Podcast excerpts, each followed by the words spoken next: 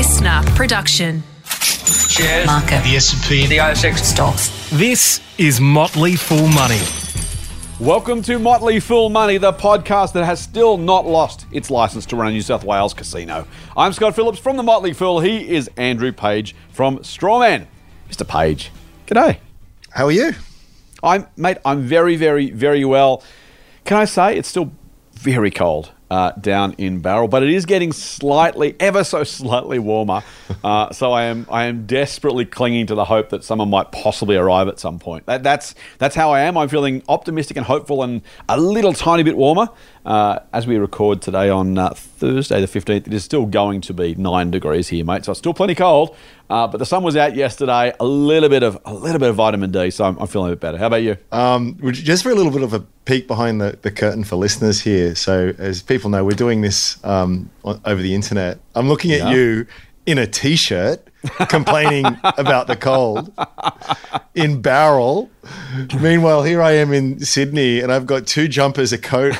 And you can't see, but I got a blanket over my legs as well, like a granny. So I hear you on the cold. I hear you, Well, but uh, you let's know, go. Let's go. Let's go. Given you've pulled the curtain back, let's go further behind the curtain, mate. Because only one of us is tight enough to not put the aircon on and wear two jumpers and a blanket over their knees, and it's not me. Uh, which either makes you uh, uh, uh, uh, penny pinching, or it makes me uh, maybe flagrantly. I don't know, reckless with my cash. I'm not sure which, but that's that's the other part of the story. We If I- covered. if I pre- if I- just behind me you can't see. if if I pretend it's about the environment, does that make it a bit more noble? Or it's yeah, I'm just tight. I'm just tight. Yeah, it's uh, it's yes, yeah, we are different people. We are different people. I was actually, you know what? Uh, no, I won't. I won't say I think about you a lot. I do occasionally. I was thinking about you this morning. We got some Twitter correspondence. We will respond to that, by the way, uh, on Sunday. So if you if you're on the Twitter machine, uh, you will have seen some of that maybe, and we'll talk about that on Sunday. But uh, I was thinking about you this morning, thinking that you know, it's it's investors are really different people, right? And what I thought was just interesting, and, and the Motley Fool itself, I, I'll, I'll kind of give the business half a plug. I don't mean to, but the Motley Fool, as as a group of services with different mandates, done pretty well across the board. Um, tough last 12, 18 months. We've talked about that a lot, but over the over the long term, most Motley Fool services have done very well. Almost all of them have done moderately well. With really, really different approaches. In fact, uh, gee, was it 10 years ago now? At one point, uh, David Gardner, who's Motley Fool co founder, his Rule Breakers service, this hyper growth, don't about valuation service. And then Joe Magyer, who, who now has gone back to the States, uh, but was here for a little bit of time. Some will know him uh, from the Motley Fool and from our sister funds management business, Lakehouse Capital. He was, I think, second or first. I can't remember which one won, but one of them won. The other one was second out of 500 investment newsletters. And Joe's service was Inside Value, this value investing oriented newsletter thing. And you think, man, you know, the, the odds of that being true are remarkable. And I just thought, you know, for your, given your preference uh, for, for smaller cap companies, for, for smaller businesses and that kind of stuff, um, I'm kind of a mid cap kind of guy, maybe mid to large. I'm just saying, you know, we, we share so much in common. It's just interesting that you can apply either, you know, whatever, whatever kind of basic core beliefs, approaches that, that work in very, very different ways. And I just thought that was interesting because, you know, um, again, as, as we talked about, you and I have very different uh, uh, choices around clothing and, and heating right now. Uh, but, you know, at, at an investment level, we're very similar investors. I think we would we probably count ourselves fellow travelers, at least I would. Um, but really different way of doing that in really different parts of the market. It's actually really funny you say that. Um, I, the exact same thing happened to me earlier in this week. We run a series of interviews with um, Strawman, and um, we had a, a gentleman on by the name of Gaurav Sodhi. A lot of people recognize who sort of He's great, guy in the scene. He, I really like him. You know, Yep. he, he's over at the Intelligent Investor, and he's you know so he having a chat and it's like hey tell us about your investing style. Tell us about what matters. And it's just like he's singing off the same song sheet as you or i. And yet he's a complete uh, like if he you looked at his portfolio and then put that next to mine and then put that next to yours there's zero overlap. There's Yeah. absolutely zero overlap there amazing, which which we made the, the, the comment on. Like, and he, he actually kind of likes uh, resource companies and he made this really passionate case for it. It was like, Yeah. man, that's the best case I've ever heard for it. I'm almost with you there, right? And and it's kind of, I think it's worth emphasizing that point because it's it's you can. What matters is, I, I think that you you uh, you've got the big things bedded down. The big Yep. ideas, you know, and then the specifics can, like the chips, can sort of fall where they where they lie, and that that'll depend in terms of how that sort of aligns with your personality, your circle of competence, a whole whole bunch of other, other things.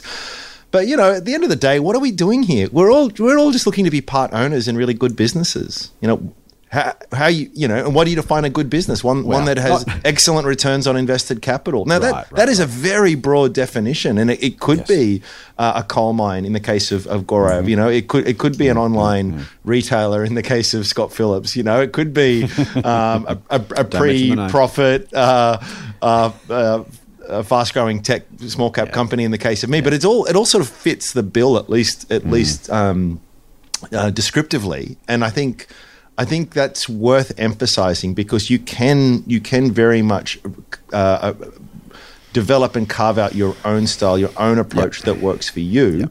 But at the end of the day, you've got to have those big things, right? Because you know, I think you do. And I, one, one thing you said, oh, we all do this. And I, I kind of half interrupted to say, you know, when the, the we is very selective, right? Because we all as investors don't all do that. And I think That's that's, true. you know, that's the, all, all the smart investors, all the good-looking. Well, you know, funny, erudite, exactly. uh, yes, yeah. charismatic. Yes, yeah, yeah. Um, dapper. I uh, no, you're right. I think that, but that's almost the, that. That's exactly the point of Hmm. it's. You know, I was even thinking about this, mate, uh, the other day about how long we spend in analysing companies. I spend much, much less time analysing businesses, individual businesses, per company than I used to. Not because I don't want to spend the time or I have the time to spend. I, you know, I, I, here's a question for you. Massive tangent to start with, mate. We work out about anything. It's- it's just true here's to a, form. Here's a question for you. I yeah, exactly. Um, people are like, really? You guys have an agenda for this podcast? That's unusual. uh, who, who knew? I am going. So there's a school of thought out there. I own a few companies, know them all really, really, really, really, really, really well. So you have this edge. I am going to speculate, and I haven't formed this thought entirely. So, so join me on my on my thinking. I'm going to speculate that, that the last ninety percent of the time you spend on almost any company is a waste of time, mm. because mm. the things that are likely to matter to your investment returns, and you've already highlighted some of them, are probably going to be ov- obvious in the first ten percent of your investing approach. Hmm. I don't know. You know, people say, "Oh, I follow that company. I know it really well, and that's why I've got an edge because I know everything it does and everything it's going to do, and and I know the product range and whatever." And I just the 80-20 rule, I think, is always true in life. I don't know where it's not relevant, and I don't think it's. I think it's super relevant in investing as well. I'm not sure if I spent 10, uh, pick a number, 25 hours, let's really outlandish, right? Analyzing a single company. The chance I uncover something in the 24th hour that meaningfully changes my investing outcomes on that company, hmm. I think are infinitesimally small. I mean, uh, call it a, uh, nothing, nothing zero, hmm. but close enough to zero not to matter. You know, if you understand what it does, how it does it, what its markets are, where it's going, I'm I'm just not sure that you uncover something in the last bit of reading particularly once you get good at investing, you kind of get, you know, the fil- filters work, right? So I'm not saying don't read a whole annual report the first time you do it. You know, read it, understand what's in the remuneration report, understand what's in the notes, the financial statements, contingent liabilities, all these terms that most of our listeners probably don't, don't need to know or know. I'm just not sure, mate. I, I, I kind of think once you've got a really thorough understanding of the business model, the, the, the economic machine, to use Ray Dalio's term, we'll talk about him in a minute. Once you understand a business economic machine, I'm not sure there's much more to be gleaned. Am I am I getting blasé and, and to uh, lackadaisical in my old age? No, I, I hear what you're saying. I, I think that the the this is true of of investing, but like I think any any endeavor requiring a bit of skill is that y- you the more experience you sort of get, the quicker, the, the more, the better the um, range of heuristics you develop. So you can look at something very high level. and Go, okay, this looks interesting. Let's zoom in a bit closer. Yeah. Uh, no red flags. Okay, let's zoom in a bit closer. No red flags. And you keep going down and down and down and down. And I agree. It's like if you've gone down a certain number of levels and everything sort of starts to line up, there's there's un- I wouldn't say impossible. Um, there's there are definitely yeah, exceptions yeah. to the rule, but yeah, I agree. I think it becomes less. uh, You you tend to find that when the big things start to line up, it's like the rest. The rest is just sort of you know dotting the i's and crossing the t's. Um, having said that, there'll be times when you sort of start out broad, you zoom in, you zoom in, and then ah, deal breaker. And, Yeah. and, and you Yes. walk away. Now, maybe, maybe if I'd spent another hundred hours investigating that, I could find that actually it's not too, it's not as big a deal as I first thought. And you're all, you are going to have a lot of of um, false negatives, false positives, one of the two. Um, you False things. Yeah, you, where where it's sort of like actually you shouldn't have, have have done that. But but there's also the practicality of it. If I was a uh, supercomputing general artificial intelligence, you know, consciousness that could could could read a million things in a, in an instant and Mm. Yeah, have a thousand right. thoughts in my head at once, that wouldn't be the case. But there's just there are so many companies out there that you do have to sort of apply this heuristic sort of lens to it. Yeah. Um, although speaking with Gaurav the other day, we also made the point that it's funny, and I think this is true of you too. Is that the longer that I've been doing it, the more I just keep coming back to the same handful of stocks. Oh, yeah. probably drives people mad Oh, because mate. everyone. Yeah. What? Well, I'm not People are in like, the- what? You guys talk about the same stocks all the time? all No. the time, all the time. knew? And and it, It is it- so true, mate. people love novelty and people love new. Yeah, yeah, and I yep. do too. Like it's it's you know it's just Yep. like you, you hear someone talking. Oh, you I- I roll don't. your eyes like oh he's going on about that company again. But there's that it makes sense if you've Yeah, if you yeah. have you've you've built up a bit of a Yeah. intellectual bank. There's a legacy of sorts there. It was just Mm-hmm. actually I didn't just sit down over the course of a week and invest hundred hours into this. I just sort of I, I looked at it five years ago. I, I liked it. I bought Mm-hmm. some. I kept, I kept tabs on it. I and then I, I read more, and I and it just it it's that is I actually think a huge edge for me. There are some companies I feel as though I know so intimately well that they release an announcement, and straight away I can put that in. I can pigeonhole that is it good or bad, or you know, mm-hmm. be, because it, it, it, it slots into a um, a, a mm. lattice work of, of of previous knowledge and understanding, and that's that's mm. a, I think that's a big advantage. So it probably makes sense that that you kind of you, you hover around the things that you know well, and and Yeah. you feel uh, because it is an edge. It is it is an edge to, to have that and to to throw that away. Not that you need to throw it away, but to sort of ignore that for the something that is shiny and new, and mm-hmm. is, perhaps the share price is soaring to the moon, and you know it's very oh that. That, that, that, that looks a lot more exciting. Um, it- Afterpay. yeah, yeah, right. You know, it can it it it, it, Yeah. it can be very tempting to do that, but I don't know if it's always the wise thing to do. Yeah, I, just, I think I just think that's my that's my broad point, mate. I think in terms of the way we approach. So I, I, you know, it's also true, and this is so. This is uh, uh, as you're talking about. I was thinking about Buffett's point about circle of competence. Right, stay with your circle. Now he also said this is what well we occasionally mention it. We should mention it more. Buffett says stay inside your circle of competence. Right. Uh, and there's a quote from some, I think it's somebody else about the know where the edges are. I think is the other the other kind of quote that goes with it. The one that we don't mention often enough is enlarging the circle of competence. And I think those things put together, those three kind of concepts, and we should we should highlight them more fully. Um, but those three things, if we put them together, kind of define, I think, the best the way investors should go about it. I not only do I come back to the same stocks, Matt, but I find I discard the same stocks. And those heuristics you talk about are really, really valuable.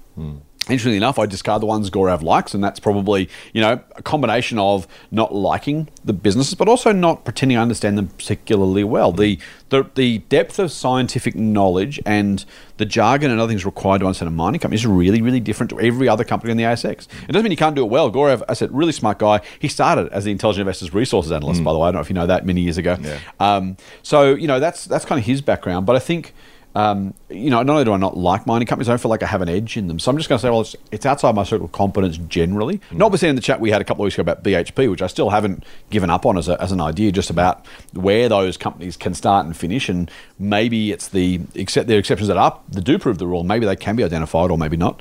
Um, but that circle of competence idea is one that really gets me. There are so many companies I look at and go, you know what, airlines, no thank you. Miners, no thank you. Can they occasionally do well? Yeah, just almost by definition, kind of by law of averages, kind of by, you know, throw enough mud at the wall, something sticks. Eventually, occasionally, either one airline will do well in general or a lot of airlines will do well at different periods of time for short periods of time. And someone will say, look, Qantas went from five to eight recently. Yeah, it did. And then it goes back to five. And they don't mention it. Then they just mention when it recovers. And maybe we should be buying them at five and selling at eight. Maybe, maybe there is a strategy there that does something.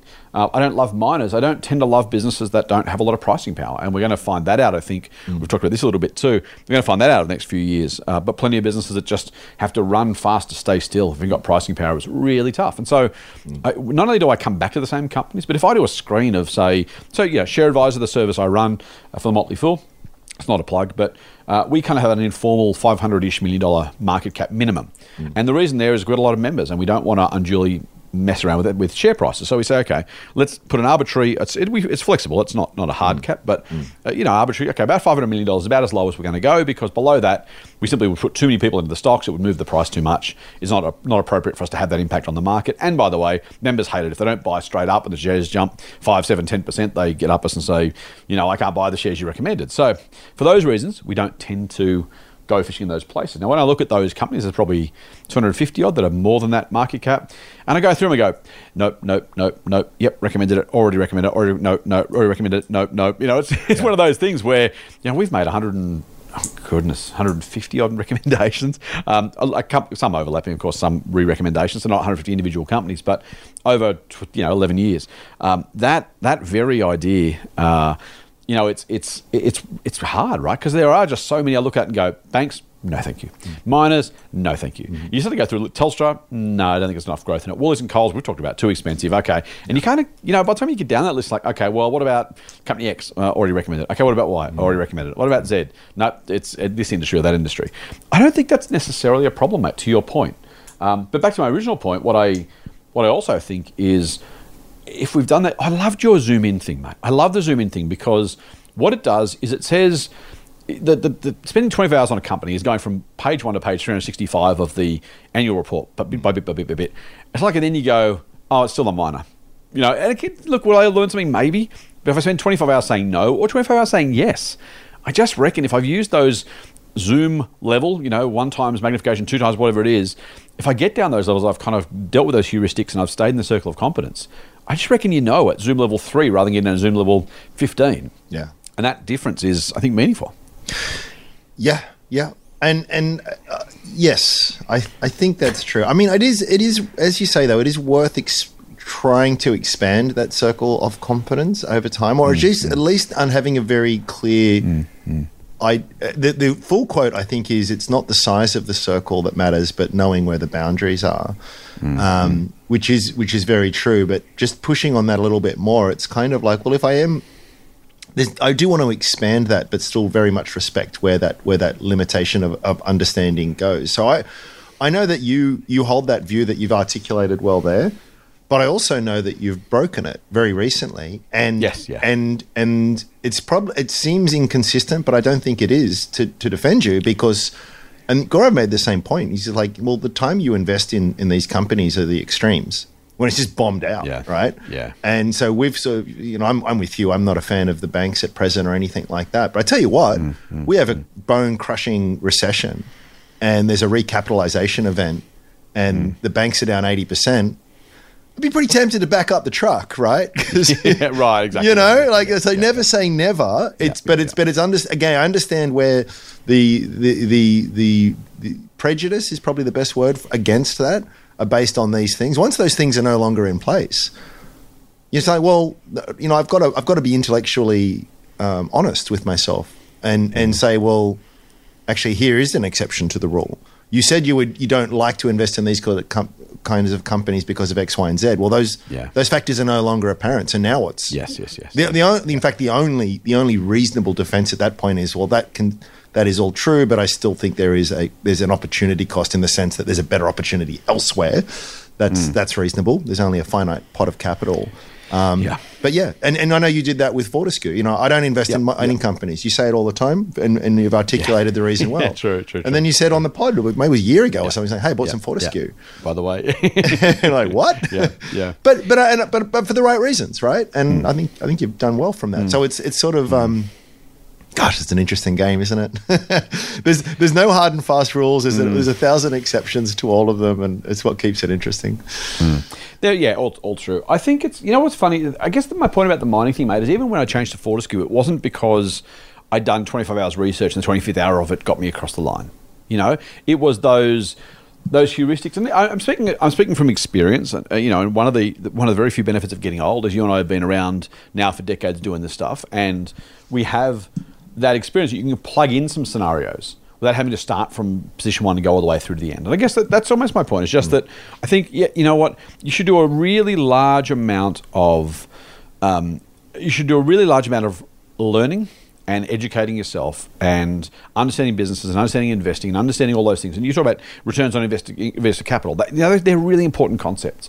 If it was up to me, I would spend, and I would recommend our listeners spend, I don't know, uh, 80% of their time on that stuff and then 20% of their time applying it to companies. And you might, they're kind of interchangeable, right? You learn about them by looking at companies. And so it becomes a bit of a, a feedback loop. But realistically, if you kind of really understand return on invested capital properly, that gets you 90% of the way to avoiding most of the other stuff that you wouldn't spend more than 15 minutes on, let alone 15 hours on. Um, and the companies I own, they, I don't think any of them were. I mean, I know, I know so Soul Patts I've owned for years. I know Soul Patts relatively well.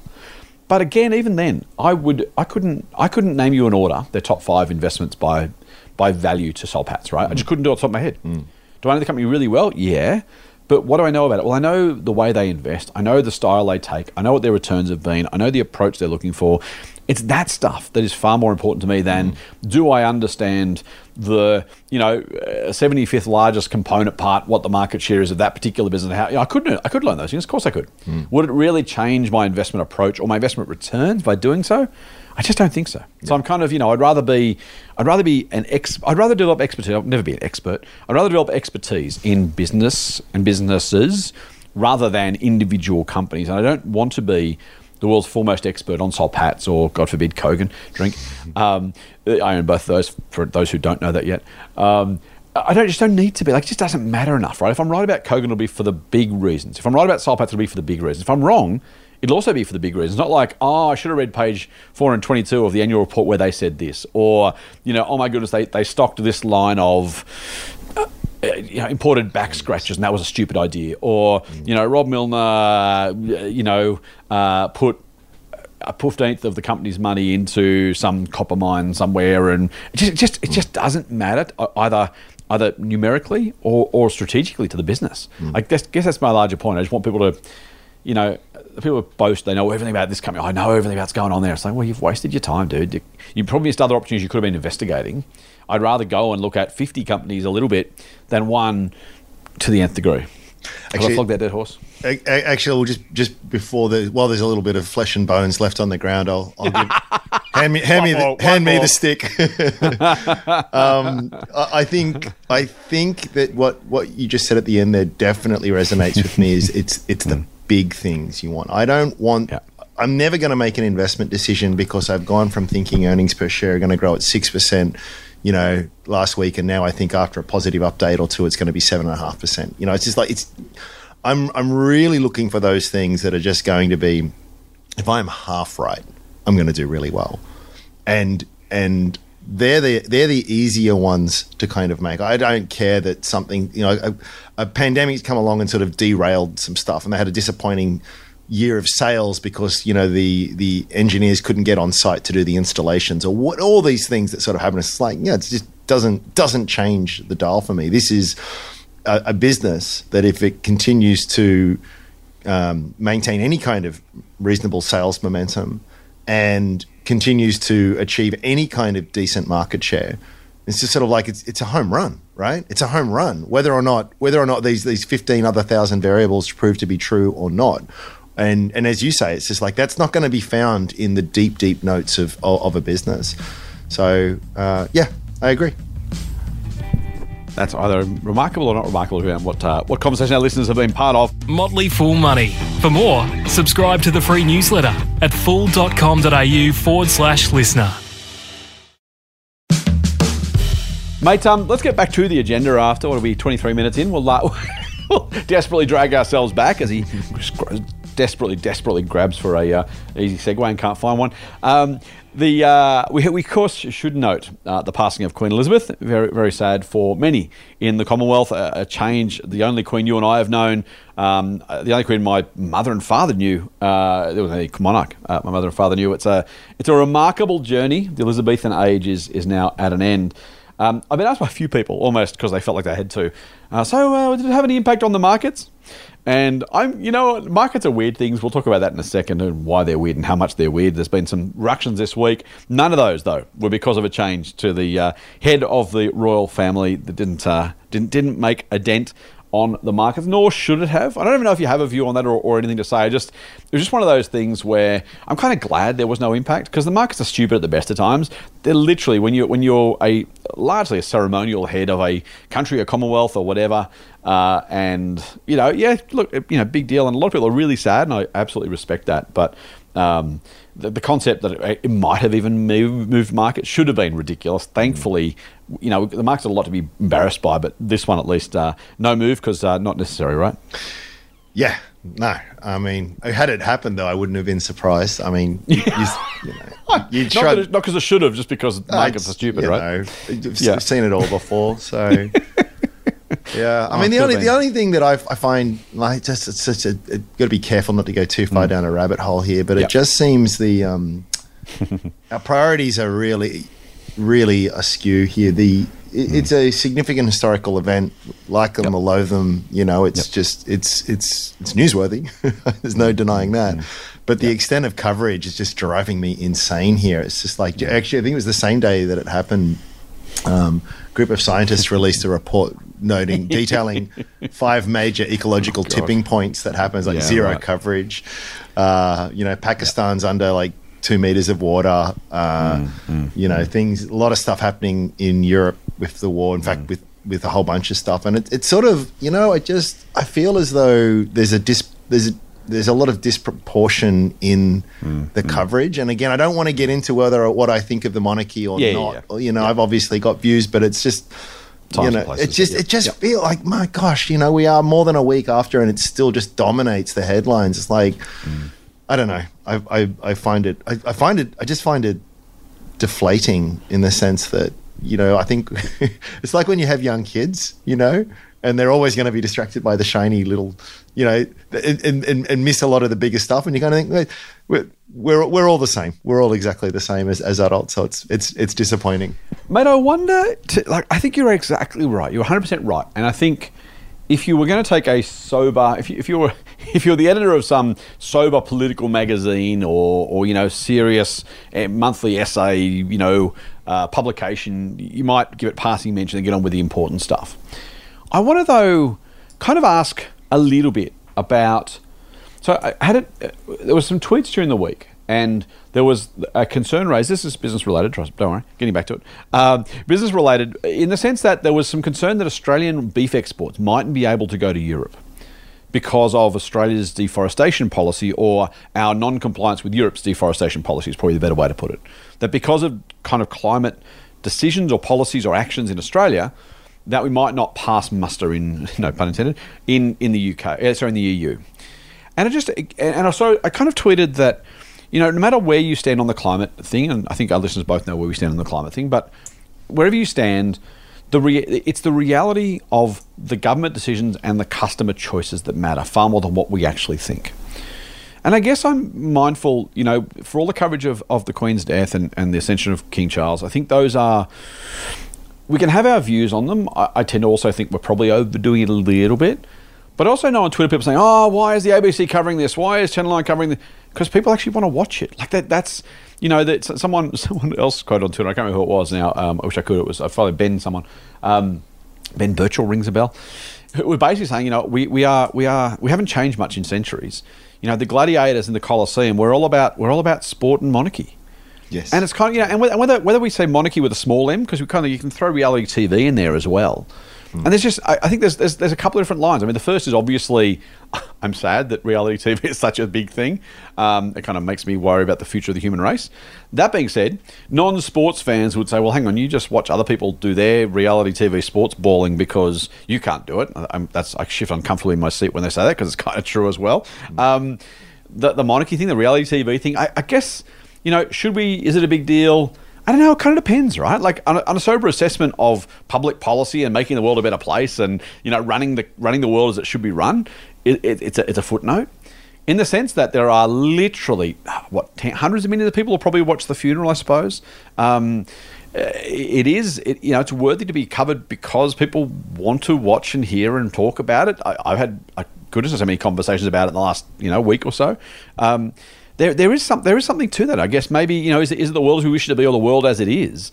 And again, that just my point for investors was you know you can have whatever view you want about the the EU deforestation policy or about coal or about who you know what people should or shouldn't buy. And, and we should absolutely, as citizens, have a very clear view on that. We should elect people who make good decisions, and if we want to change the country, vote for different people. As investors, there is some element of just kind of going, yep, that's what people like. And so if I'm investing in a media company or not, if I'm investing in you know, an agricultural company or not, whether I think, you know, I had people, I've got followers on Twitter who are massively pro-nuclear and massively anti-renewables who see it as greenwashing and, you know, people who, and people who are in between who are saying, I want climate action. It seems like nuclear is the best way to get there despite the risks. And those people all have really thoughtful, serious ideas. Uh, the, the, the reality is, no matter what they individually believe or I individually believe, what the world now does as a result is the world I'm going to be investing in. Um, so purely purely from an investing perspective, I just there is something to that. Just and again, it's not I don't agree with you 100, percent but there is something about just understanding the way the world is and accepting it. At least from that, that mercenary enough position of I'm an investor and I got to know where people are going to spend their money if I'm going to try and make some money myself. No, no, you you, are a thousand million percent correct. Um, yeah, that's a lot, right? yeah, it's a lot. well, you're right. I mean, the, the, I mean, this is for me. It's actually, frankly, the, the big appeal of investing. It is, it is mm. not. You know, I think too often it gets based down to, mm. oh, you like money and you want to make more money. I, mm. I think it's there's there's. maybe I say there's, something there's more of a noble pursuit in it all, and that is just oh, trying to understand the yep. world that we live in. Yep, yep. Um, and it, it, I feel as though the person who has a clear understanding of the yes. world and how yes. it works, yes. actually is probably going to be a really great investor. But the way it works, you know, or the way they wish it worked, or the way it should work, or the way they could. Oh, the ideologue. And, yeah, right. The ideologue is the terrible investor yeah. because they go, no, well, it shouldn't be like that. It's like, yeah, well, okay. Yeah. Yeah. Um, yeah. In, meanwhile, in the real world, uh, this is sort of happening. So mm. yeah, mm. I, I, think I think that's a very important point. So I just I just lament it from my own personal viewpoint. Yeah. I mean, this is the great thing though about the uh, the modern information economy that we live in. I have a thousand different sources of content that I can draw upon at yeah. leisure. This yeah. podcast a great example, right? You, you could be the year twenty forty two, and you're listening to this, right? Whenever it oh, whenever it suits on, you, move on. but you can, right? And yeah, so it's sort of like I sort of turn on the, the news at night because I'm just sort of an old man in that habit, um, and I go, oh gosh, more on this. But it's like, oh, so bring out this this magic piece of glass in my pocket and access the entirety of human knowledge. It's a, you know, there are alternatives. So yeah, there is that. There is, there is some there is some joy in being able to be an old man and yell at just things that are happening because we can. It, right? It really like, is. I, I, I could I could change the channel or I could just yell at the TV because that's just more cathartic, and I'm going to do that instead. Do you ever hate read anyone? I won't. I want to name any columnists, but there are certain ones out there from a uh, certain media organization that I ha- I just loathe. but I can't help myself. I read everything they oh, write really? because no, yeah, because I because I, I like there's a part there's yeah. a there's a yeah. sadomasochistic part of me that just likes to get angry. I think, and it's like, oh, what are they saying now? Oh, it's so annoying. Welcome to the Therapy more. with Andrew podcast. Yeah. it's crazy. It's crazy. Yeah, I uh. hate read. I you know what, mate? I actually don't think so, and. Yeah, I, I don't know. I, I, I can't think of anything particularly that I that I read to hate. There are. I, I probably yeah. rational. Whether I'm kidding myself or not. I, I rationalize it more in trying to uh, not get trapped in my own bubble, which is which yeah, is that's what, the, the real downside yeah. of where we live these days. So it's kind of like I do think there is value in sort of seeking out other opinions. Yeah. But yeah, I think is, no, you, mate. I think that that's the point I was going to try and kind of get towards. I kind of didn't, but you, are right to raise it because it's. I I fear I fear more for the algorithmic um, experience of news. I, I said before, I think I, I, find Twitter and Facebook's algorithms really unhelpful societally. Speaking of the way we wish the world was, let's let's, let's go there instead. Um, uh, certain news organisations, as you say, uh, let's let's call that Fox News in the US because I can. Um, uh, the the reality of the way we experience the world is changing. I, you know, as what it's kind of what I mentioned to you as last week. I talked about the physical paper, right? And that was mm. that that's kind of the that's the other version of this. Is yes, there are papers with kind of ideological. In fact, they all do. Like you know, even, even if, if, it's not, some is overt, some is deliberate, some is just you know mm. um, implicit, mm. or, or just the way they hire and things they talk about, things they value and resource. But every paper's got a some some bent. But generally speaking, if you to grab a paper from the front to the back and read through it all, you're going to learn some things. You're going to be shocked and horrified and informed and enraged and all this by, by what you read. And there'll be different things in different papers. Some have got you know half a half a page on the rest of the world. Some have got whole section on the rest of the world. Um, some give shouty commentators more space than others. Uh, but the, but I do. I, that's what I really I, I miss about the paper. And I really think we are less informed as a society because of that. I really do think if you flick through the paper, yeah, you might flick through a couple of people you disagree with. Maybe you stop and read it, maybe you don't. But you're gonna you're gonna flick across to you mentioned the floods in Pakistan, right? You're gonna see that because you see it because you don't you don't look for gee, I I might Google floods in Pakistan or I might follow someone who covers you know the news in the subcontinent. But but I do happen to watch News Channel X or Newspaper Y, and I get that stuff I wouldn't otherwise get. And there's just there's some value in that. I don't honestly, mate. I reckon I've seen one or two tweets on Twitter about the Pakistan floods, mm. and they happen to be retweets from people I follow who have that perspective. But mm. I'm absolutely sure.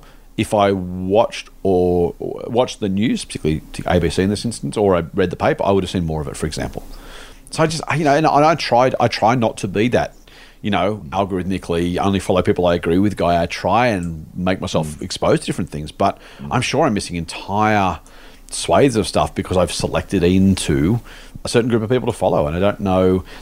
eh, Let me take it back to investing. The other challenge with, with that is you actually also don't experience the whole thing.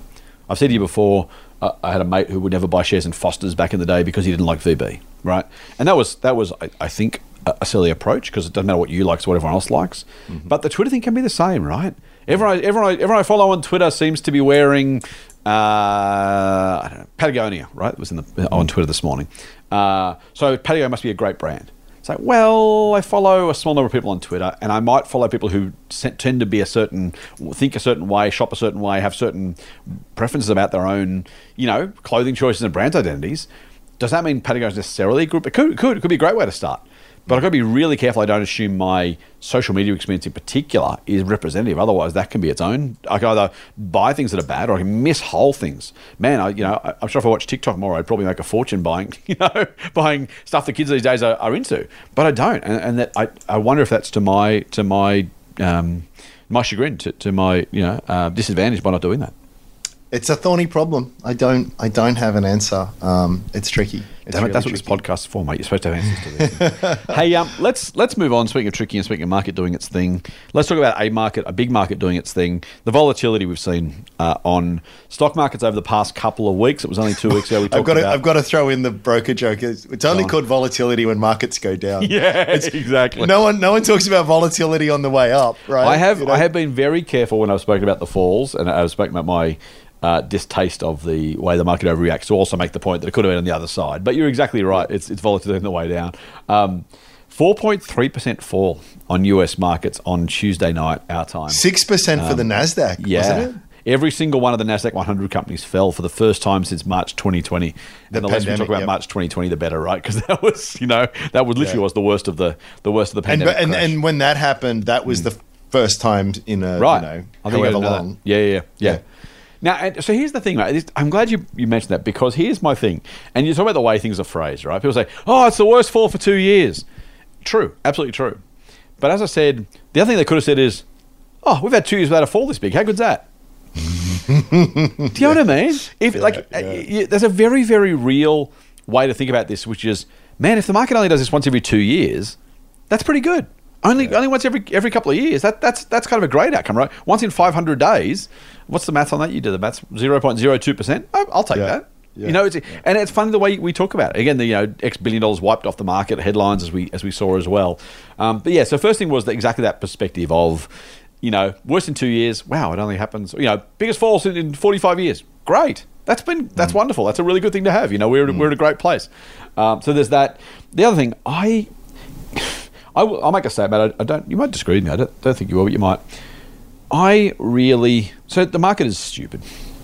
And traders doing stupid things, and as you say to me regularly, just don't worry about it. I, that's absolutely true. So this is It's a for the good thing. Don't don't This don't the- wish for don't wish for a rational market or we are out of a job. This is right. Well, this is this is to the benefit of, but also you say, you know, why do you care if the market overreacts? It's just you don't have to worry about it, and you're absolutely right. So it's the benefit of our listeners, not not me. Although it is a bit cathartic for me, let's be honest. Um, the four point three percent, right, is what let me call it one dollar and twenty five, just to make my life simple, right.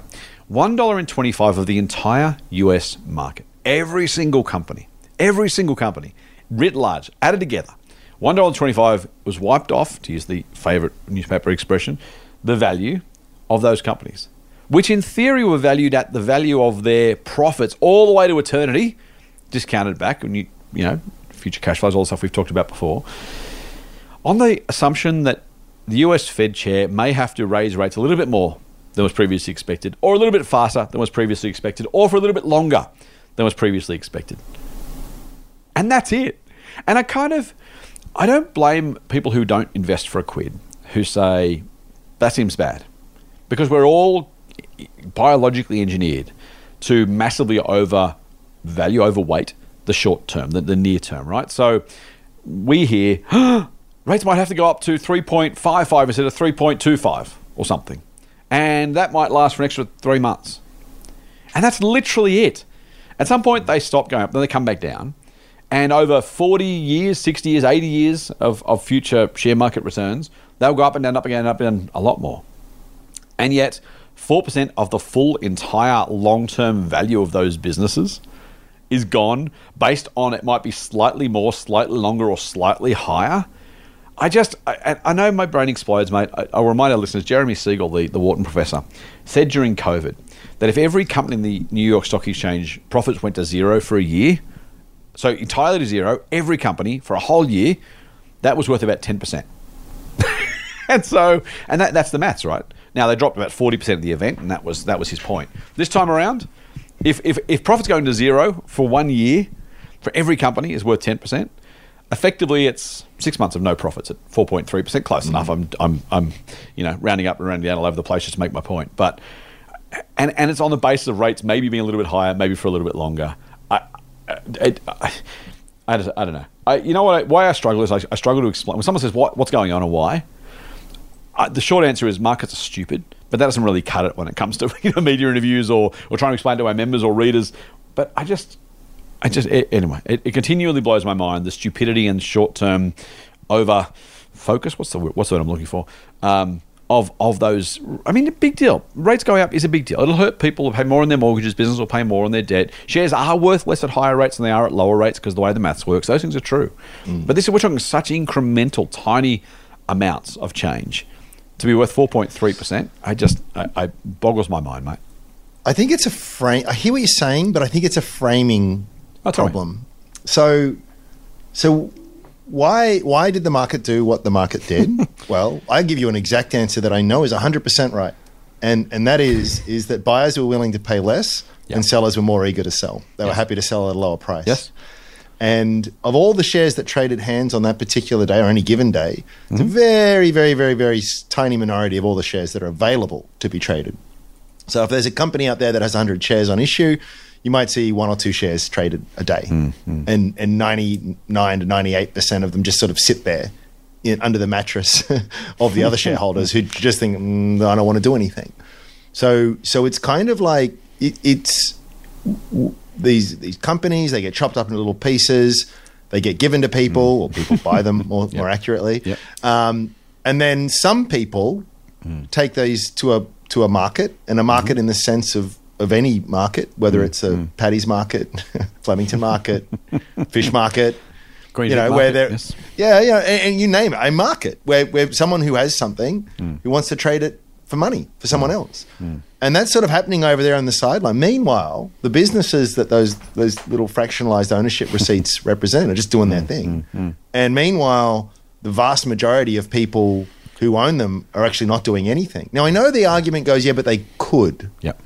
And that is true. Which is true, yep. Everything, everything, and, they will be available for sale at, at, at, a, at a price. Yep. Theory. But you don't you don't have to you mm. don't have to whatever those people are doing doesn't mean a it's rational yeah. or whether it was rational the day before it's rational now yeah. doesn't mean that you have to participate in the insanity of, of what's what's going on yep um, it's the classic it's a classic Mr. Market metaphor yes. you know every, every day he knocks on your door and, and offers you offers you a price mm-hmm, mm-hmm. You know, most of the day just slam the door in his face like mm. go away mm. now every now and again he'll go hey would you like to buy Commonwealth Bank for thirteen dollars? Yes, please. Uh, Come on in. You know that you are welcome. lemonade, Yeah. You yeah. know, some days you say, "Would you like to buy it for two hundred bucks?" Like, get out of town. That's crazy. No, Mm. go away. So you that that's that's the way I I tend to look at it. I think this is the the wonderful. There's there's a couple of wonderful things about publicly traded markets. Mm. One of the best things, and the reason, in fact, I would argue as to why they publicly traded companies have such a premium on private traded companies. You take two identical companies, one is available to be traded on the ASX and the other isn't. Yep. The one on the ASX will attract a higher price. And it doesn't make any sense until you realize that, that liquidity matters. Yep. That ability for And an liqu- investor exactly. to Yep. change their mind is, is, is valuable. It is really valuable. And just the ability And- to get your cash with two days' notice without having, you know, if you, if you own a private company, the process of selling that, of, of finding some potential buyers, of finding enough information, give them enough confidence to make a purchase or not. Maybe they do, maybe they don't. Maybe there's one, you've got to buy sell whole businesses. The number of potential buyers is smaller. All that stuff is real. If you can own those, as you say, tiny little pieces, every single day the public is, information is already out there. They've already got a price history. They've already got yeah, everything they need. You're nine tenths of the way through the sale process as soon as you're on the ASX. So the extra Yeah. ten percent is just, do I like the price today? Yes or no? Yep, and it's and that's great. It's wonderful to have that liquidity. It is it is Mm-hmm. it is genuinely valuable, but it does come at a cost, and and the cost of it is, I, I suppose, is the psychological one where. if we yes. put the cart before the horse. So Yeah. it sort of starts out in this very, I mean, just Yeah. go back to the um, East India Company in, in Amsterdam and where it all started hundreds of years ago.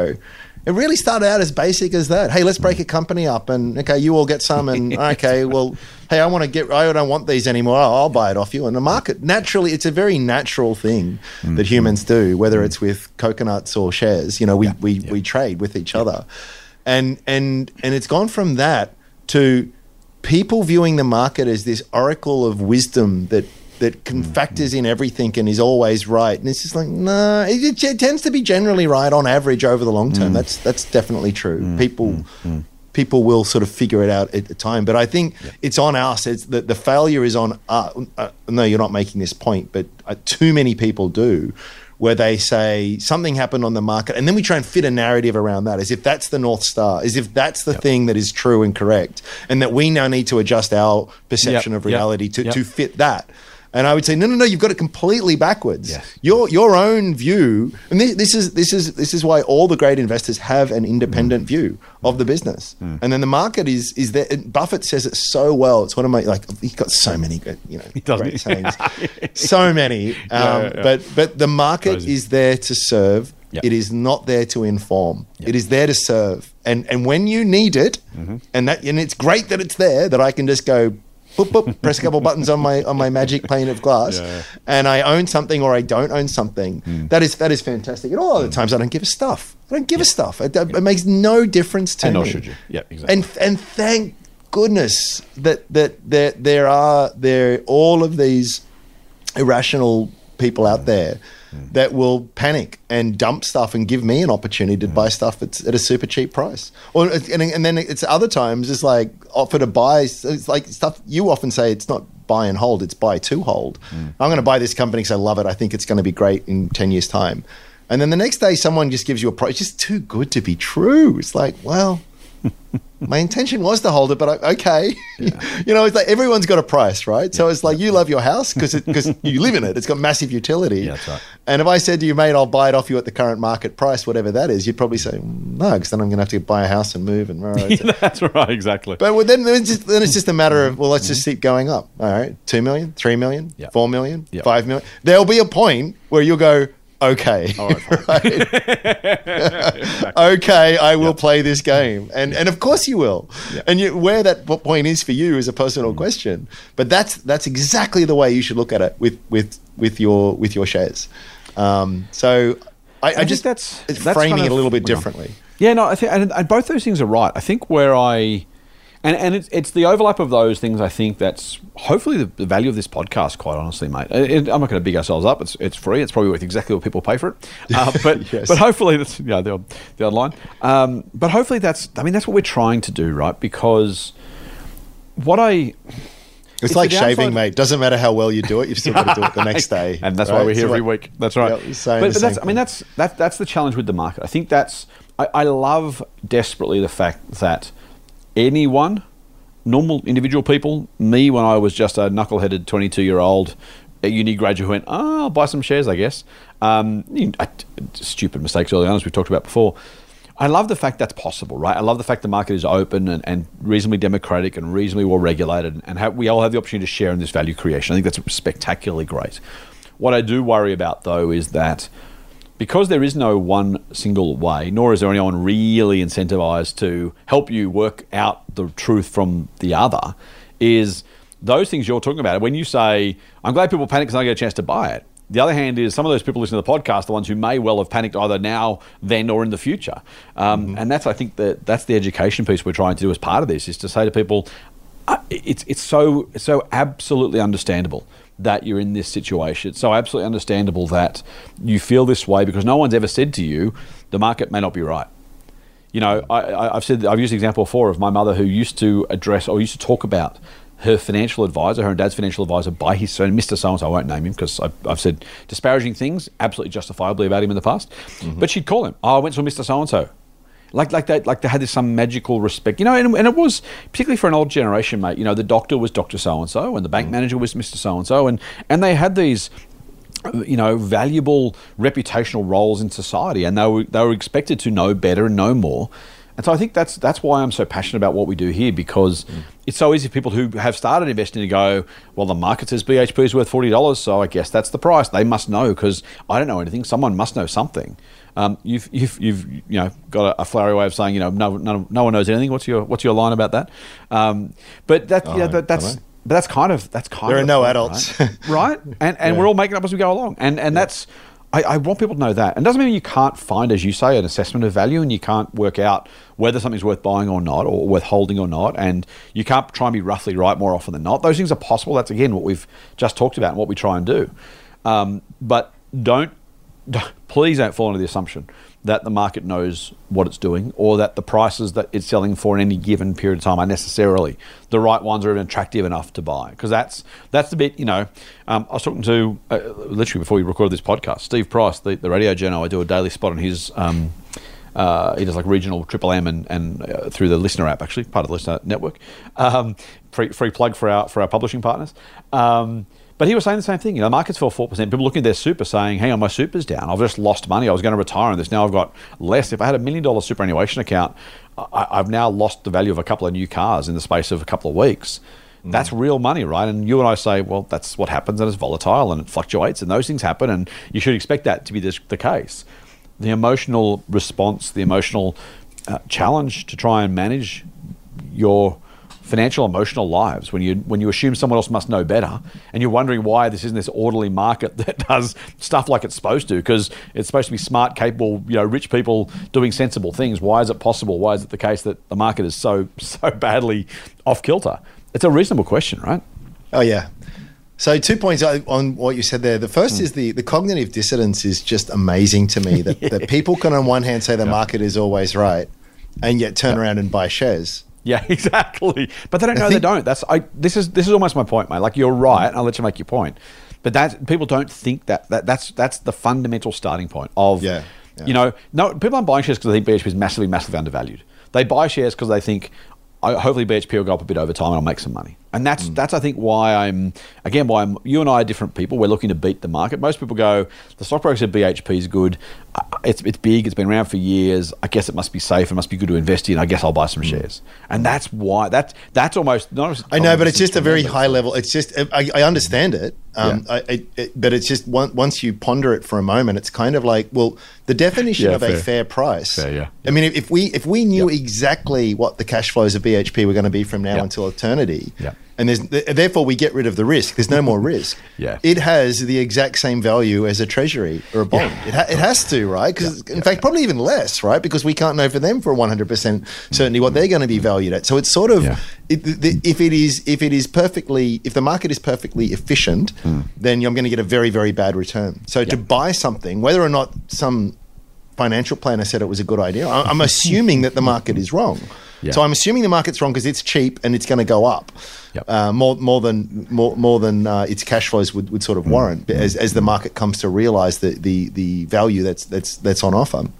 But if that's true, then why is it that once we buy it, we assume now the market is going to be perfectly rational?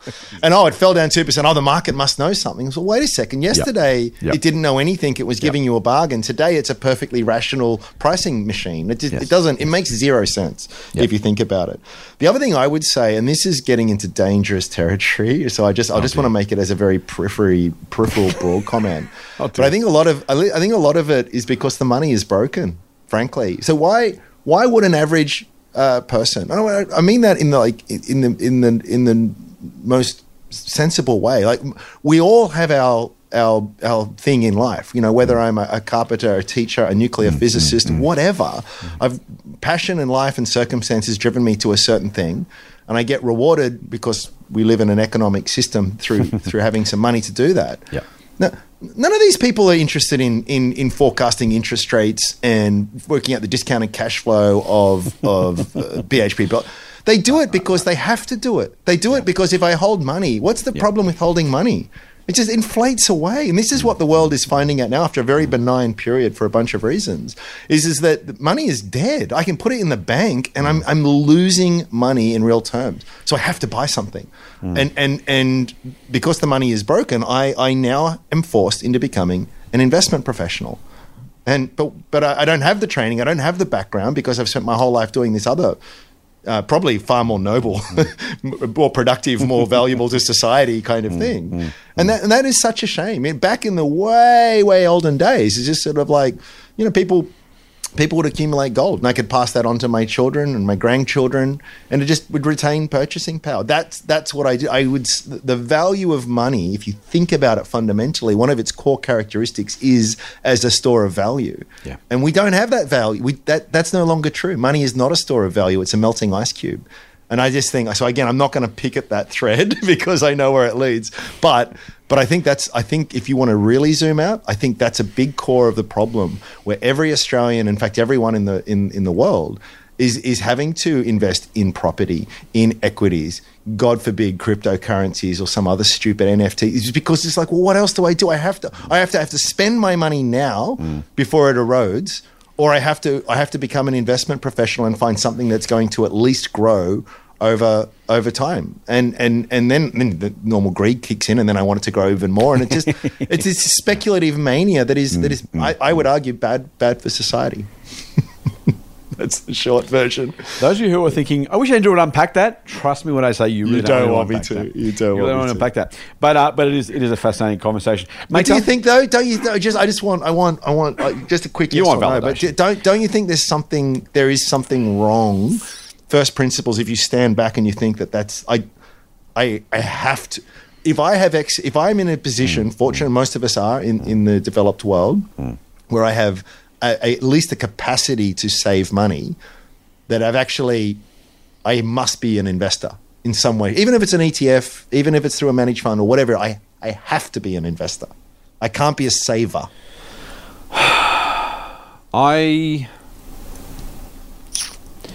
don't know that you and I start from the same place. And I don't think that you and I have the same perspective on the way in which those things are true. I don't actually fundamentally disagree with you on any of the facts, but I'm not sure it's as new an issue or a phenomenon uh, than that it might appear. People have, you know, we have had inflation in forms for many, many, many, many, many years, including, by the way, in the early 1980s. Uh, and so when we think about the last 40 years and think that things have changed, have they changed? Are we back to where we were 40 years ago? Your history doesn't repeat, it rhymes, that stuff. Um, people have always invested. Back to your point about the South Sea Company and uh, the East India, the East India Company, uh, and before that, th- th- there were you know investments in different different productive enterprises, not necessarily in limited company form, but others as well. Um, so I don't I don't think your view is wrong. I do think that, and I also think the average person doesn't think that from first principles either. Um, they are just trying to amass some wealth, and whether it's through shares, property. I mean, people are investing in shares for you know literally centuries by definition. To back to your original point, um, and and you know stories of businesses in the Bible and farms, and uh, yeah, I think there are I, I'm not sure it's a new phenomenon. There might be new implications of it. Maybe it's even getting worse. I'm not sure that it is, but I could I could understand an argument to make that point. I don't really think much of the system has changed much in the last four thousand years. Um, for, for exactly the reasons that you know we, we know there were there were you know uh, artisans and, and, and manufacturers of, of not in the current context in, in ancient Greece and Rome uh, you know there was there were people who made investments and, and made and lost money they bought ships they did all sorts of things so I'm I'm not I'm not sure I agree with the uh, perspective, and I'm not sure I agree that people are literally thinking I have to invest in this thing because I can't get money everywhere else. I don't know many people who said I'll give up my cash in the bank and invest in BHP shares or crypto because I'm not getting quite as much yield as I would otherwise have liked. Um, at, at, an institutional level, that's absolutely true. I think that's I think you're absolutely right. And that's why I think it's a nuanced conversation. Uh, mm. I'm not sure many people in the modern era have felt forced to invest where they didn't want to. Uh, because of their concerns about negative consequences. Plenty probably by their financial advisor who said, you need to have a million dollars before you retire because of X, Y, Z. And they went, okay, I guess I'll buy shares then. Um, there are definitely better returns available from businesses than there are from cash. That's why you and I both invest in them. Otherwise, we'd be in cash ourselves. Um, but again, that's also always been true as well. Um, mm. And we know from you know long-term stock market history, um, you know, shares have beaten cash for 120 something years. So I'm not sure, mate. I, I have mm. I have sympathy for your line of argument. I'm not sure it's as significant, new, or pervasive, maybe as, as it sounds like you might. This, I might be misquoting you, by the way, or mis, it could, misinterpreting you.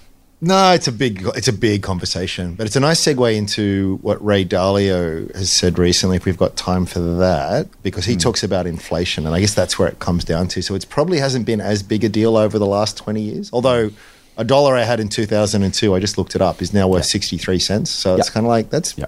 It's a lot. Yes. But but now let's go at so Ray Dalio is the yeah. um, founder of the biggest hedge fund in the world, phenomenally successful person. I, I think very smart. Got some really YouTube him and look for the, how the economic machine works and stuff. And that's a, that's probably the best view on YouTube, I think, other than the ones we've done, of course. But uh, yes, yeah. I mean, he's, he's, he's, really really really really smart guy. He's got a really good read on things. An yeah. economic historian takes a deep view of things.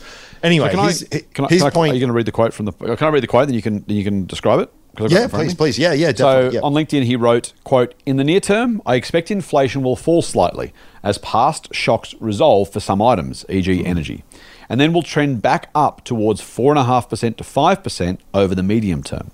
He goes on to say, quote, I estimate that a rise in rates from where they are to about 4.5% will produce about a 20% negative impact on equity prices, so in other words, share mm. prices.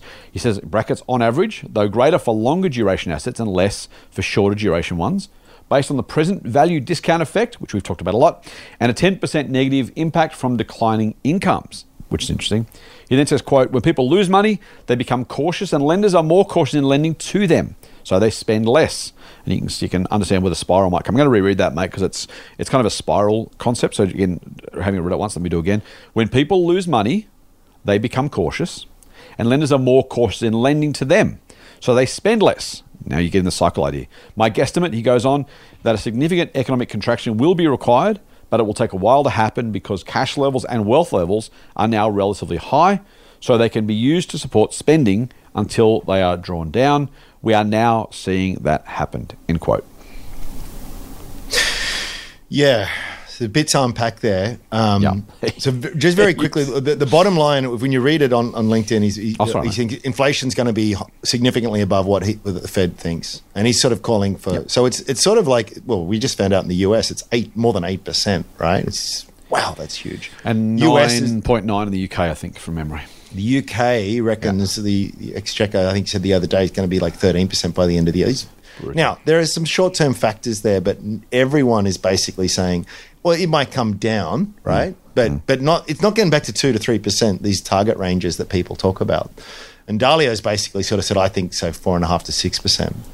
So I just come just I just very quickly finish off my point before. It's like when when your dollar goes to sixty cents over twenty years in a benign inflation environment, mm. you go your dollar goes to eighty cents in purchasing power in five years under a four and a half percent inflation rate. Yep. So even if it even if it halves you know, it's it's significant. It's mm-hmm. significant. Mm-hmm. So just, I, I, guess that just to finish off my point as to why why the, the money is potentially mm. broken. And and this mm. is this is where the so he's he makes I love where he he always comes from a first principles perspective, mm. and he basically says there's this thing called inflation. There are interest rates, there are markets, economic growth, and they all tie together. And here's how it ties together.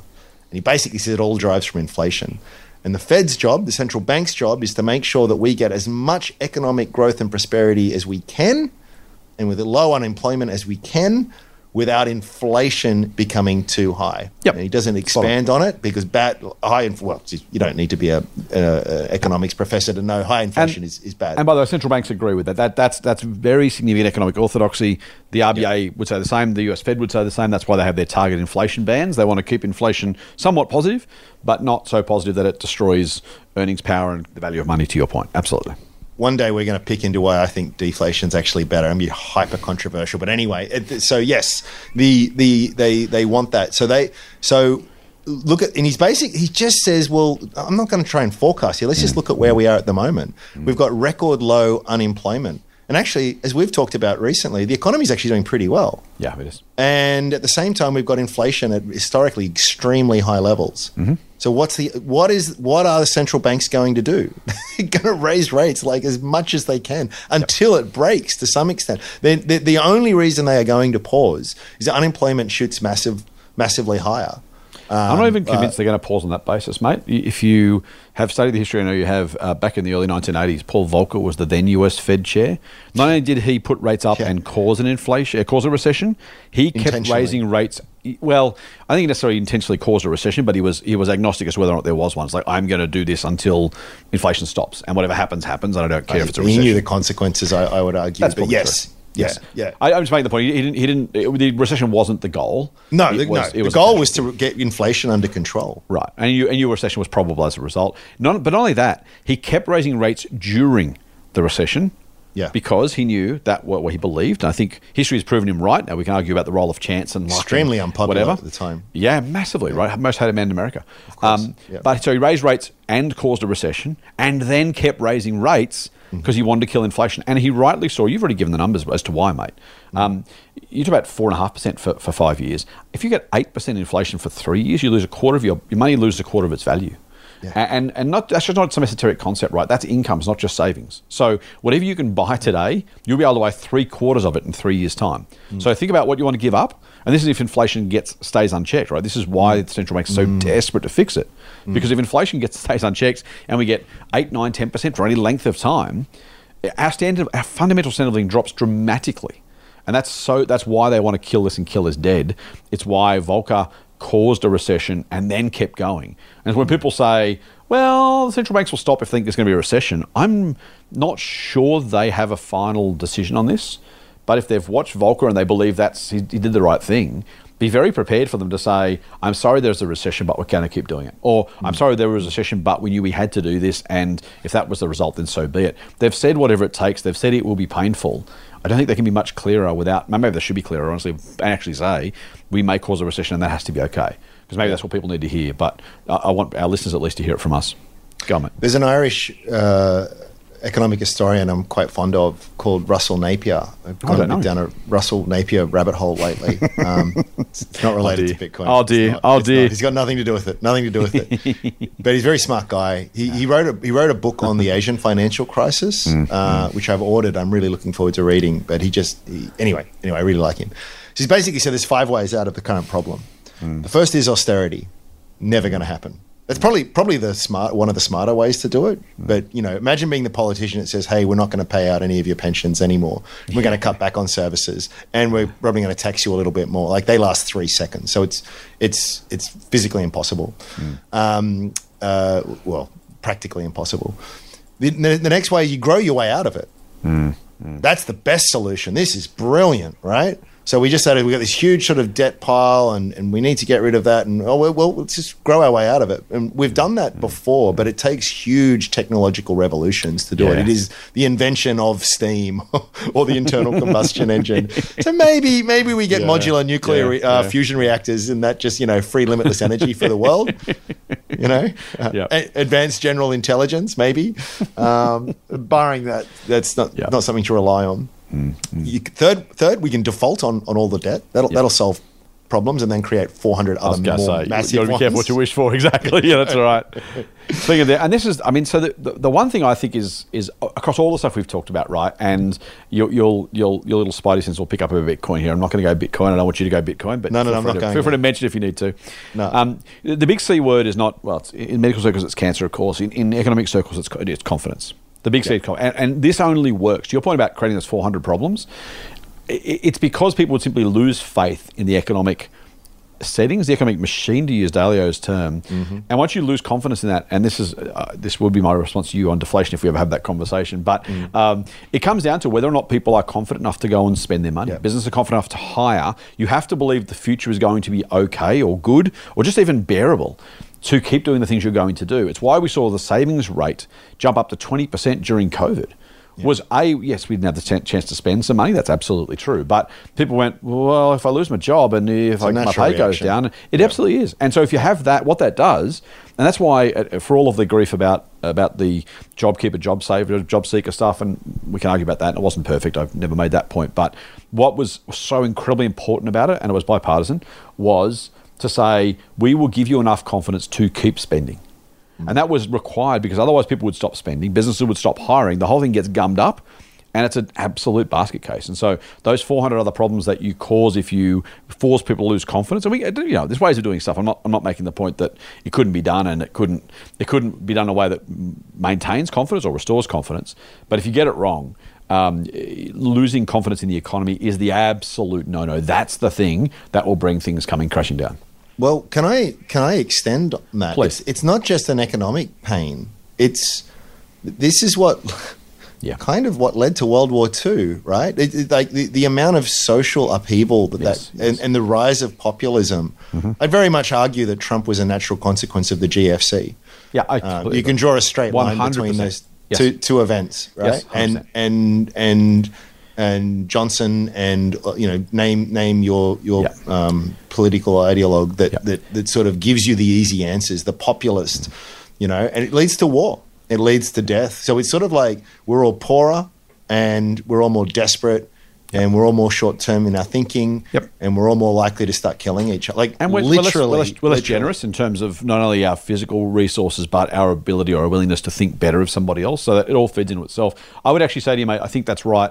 I actually think the secondary impact is the longer longer burn one, which is globalization that wasn't really addressed properly in developing countries, and so uh, developed countries, I should say. So you got that Wow. combination of you know 20, 30 years of globalization, then the GFC on top of that, and so that's when the that's when the Rust Belt in in the US says uh, we've been losing jobs for twenty years. Now there's massive upset. Uh, that final proof that this is not working for me, I want to change. Yep. And I will Yeah. I will vote for the person who says they can fix my problems.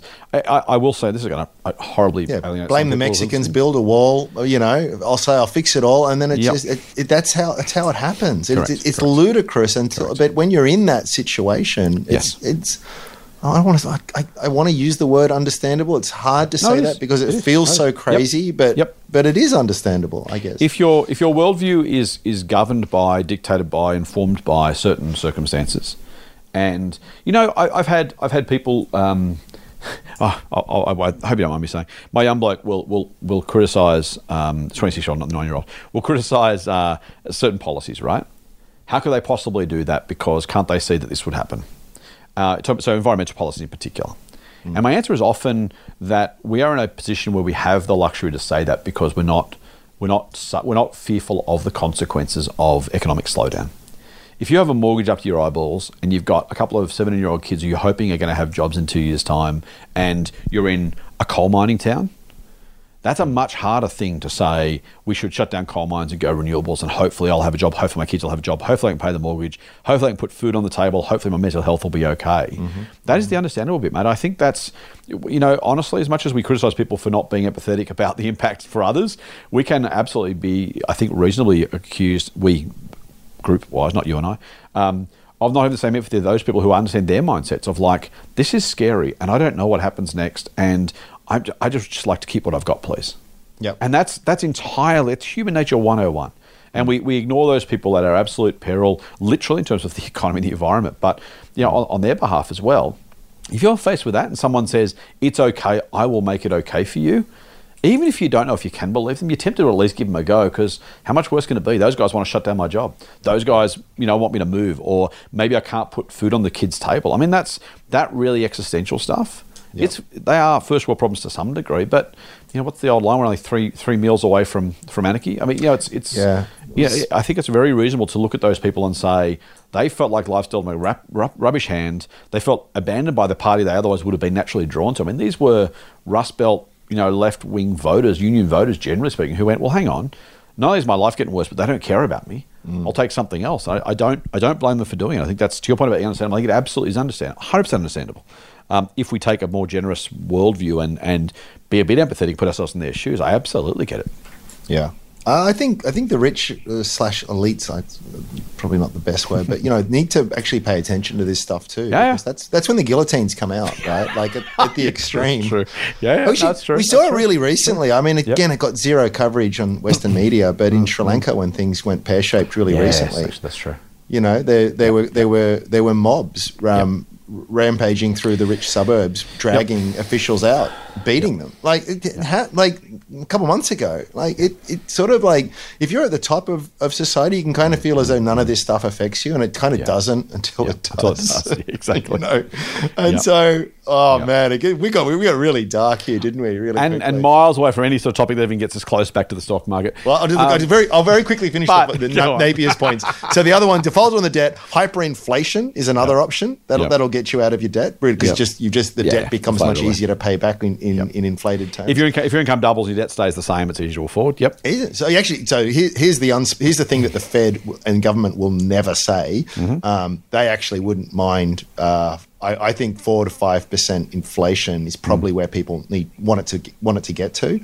Um, it's not so bad that that that things don't work, but it, but it's bad enough that it makes it makes the debt go away a little bit, little bit easier. Um, Mm. I, I here's my prediction over the next five years central banks will start to abandon the the two percent target. That won't be talked about. It'll it'll be changed ever so subtly to we want our mandate is to keep inflation in a reasonable band, something loose and fuzzy like that. Because it just it just has to. Like they, they, there's a lot of stuff that they they can't do um, to control it, and so it's like rocking a hard place. You know, what what is it when an immovable force meets a um, irresistible, uh, irresistible yeah, force exactly. movable object. Yeah, that's right. yeah, yeah, you know, they, they'll, they'll I, I think there'll be something like that. And the last option, which is which is Napier's sort of sort of base case, is financial repression. And what that really means is that you'll think have think, China's done this already. Um, capital controls.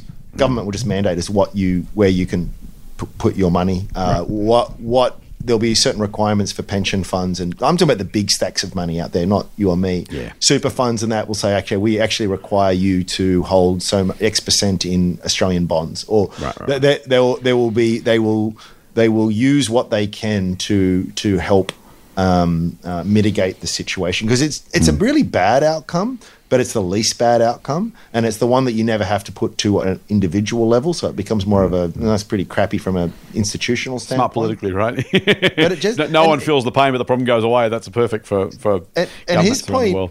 And his point is is that like he kind of it seems so unbelievable to to us in our recent history but it's kind of like happened a lot in history like lots and lots and not even that far back. And in fact right now in many parts of the world big G7 countries right? So it's sort of you know um it's it's it's scary. I guess all of this is all i'm saying the long bow here is i think it's uh, we're in we're in we're in for more challenging times, um, and I think that the the um, you you you've got no choice but to play the investing game to some extent because cash is just not an option.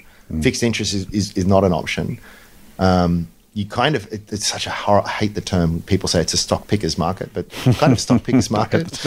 You know, Yeah, it's like you yeah, got to yeah. you've you've you've got and and I think we will see a renaissance in value investing, which was just pushed to the sidelines for many many years as growth took over the world and it just you know became all about tech, all about growth. Mm-hmm. I think you'll see I think you, you'll see a, a comeback for, for good old fashioned value investing, which always makes sense.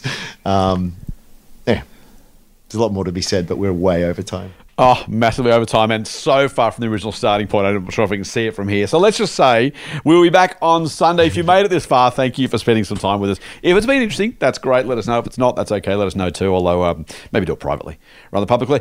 Uh, we've had we've had a lot of fun. These are the sort of issues that I think are really worth discussing, quite frankly, and they're actually more useful than some of the uh, race calling, as the politicians uh, or the, the, political pundits like to call it. You know, just the whole market up, market down, market up, market down, daily stuff. Um, we should also make the point that investing wise. When you ask us, well, how, how's your investing going to change? The answer is probably still going to be, no, it's probably not. Uh, so it's also worth, you know, we don't want to paint a doom and gloom scenario here. Uh, there are, there are, I think, I think I'm speaking for you, mate. Um, it's well worth continuing to invest. I think the, the market that we're going to, to some degree, um, we've talked about this, and this is the, the luxury of having some capital behind you. If you've got some savings already, is be able to invest that gives you a whole lot of options, a whole lot of choices, and whichever way the economy goes. Almost certainly going to be better off with than without money and without savings, without capital. So uh, I will not be changing a single part of my investing, no matter what how this goes. It'll be fascinating to watch, um, but that's the that's the approach I'm taking. I assume the same for you, mate. Yeah, I mean, well, what's the choice, right? Yeah. shotgun and seeds. you need to you need to do something with your with your money, and you need to you know. I don't know. It's a, you know the, the, the obvious thing is just to make sure that you stay employed and earn a good yeah. income. And that, well, that's easiest. That's like saying all you need to do is hit a hole in one and you'll be a great golfer. You know. So yeah. there's there's that. But of whatever money you do have, I yeah. think you know a laissez. You don't want to take extreme risks, um, even though there'll be greater pressure to do so because that's just well by, by definition, it's a good chance of that not working out. But I also think a laissez faire kind of approach you need to be more careful with as well. And so just keep an eye, know what you own and why you own it, and, and, and stay laser focused on it. And that's a wonderful way to finish. We come back Sunday? You know it. With a brighter outlook on life? Mm, let's see what happens in the world between then and now. I'll do what I can. Full on. Cheers. The Motley Fool and people appearing in this program may have positions in the companies mentioned. General advice only. Please speak to your financial professional to understand how it may pertain to your situation. Subscribe to the free newsletter at fool.com.au forward slash listener. The Motley Fool operates under Financial Services Licence 400691.